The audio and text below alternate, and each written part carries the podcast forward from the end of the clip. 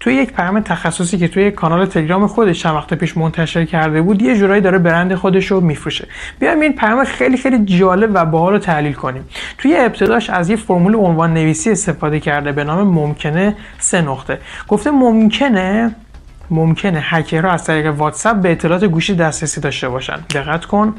همه ما می‌دونیم وقتی که یه نفر به ما میگه ممکنه این بیماری رو داشته باشی ممکنه این بلا سرت اومده باشه. میریم در موردش سرچ می‌کنیم. می‌بینیم آیا اون بلا سرمون اومده این بیماری رو داریم نداریم. پس این ممکنه خیلی قویه و باعث بشه بقیه پیام خونده بشه. یک عنوان خیلی خیلی عالی. توی بقیه پیام توی قسمت بعدش در حقیقت یه ذره تخصصی صحبت کرده. در مورد لایه های امنیتی و بک دورو.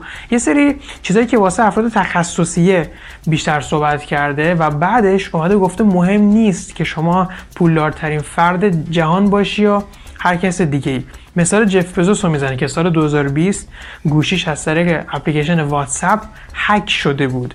و به اون مثال اشاره می‌کنه و در انتها خیلی خیلی جالبتر از همه بخش دیگه به نظر من کنم. انتهاش خیلی دوست دارم. در میاد میگه که من نمی‌خوام کسی رو مجبور کنم که بیاد توی تلگرام با 700 میلیون کاربر فعال و دو میلیون ثبت نام روزانه. توی لفافه اومده تایید اجتماعی و قدرت برند خودش رو به رخ کشیده و عملا خیلی خیلی سوسکی و مخفیانه راه حل خودش رو داره بهمون عرضه می‌کنه. این پیام این تحلیل خیلی جالب رو حتما پیشنهاد می‌کنم. یک بار دیگه بشنوی یک بار دیگه ببینی و برای یکی از دوستات که از اینجور تحلیل های بازاریابی این چیزای باحال رو خیلی دوست داره بفرستی. هم فانه هم یادگیریه. این کار رو حتما انجام بده. مطمئن باش ازت ممنون میشه و خیلی جالب خواهد بود براش. متشکرم.